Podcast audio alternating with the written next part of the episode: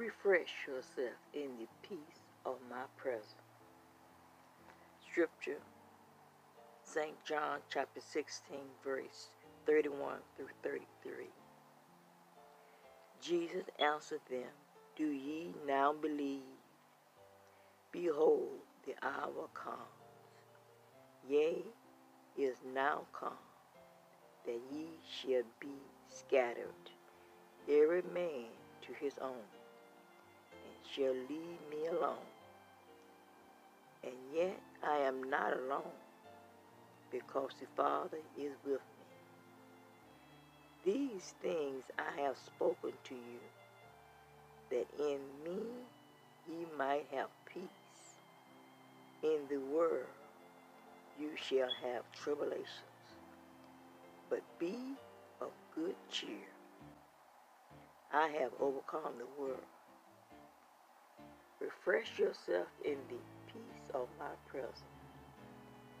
This peace can be yours portion at all times and in all circumstances. Learn to hide in the secret of my presence, even if you carry out your duties in the world. I am both with you and within you.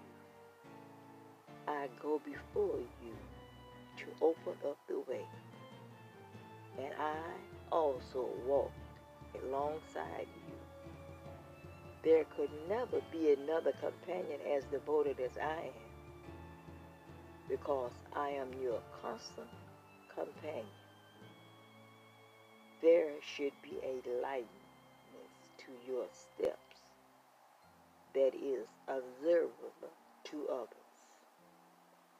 Do not be weighted down with your problems and unresolved issues, for I am your burden bearer.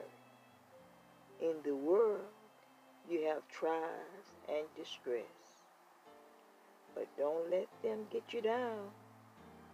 I have conquered the world and deprived it of power to harm you. In me, you may have confidence.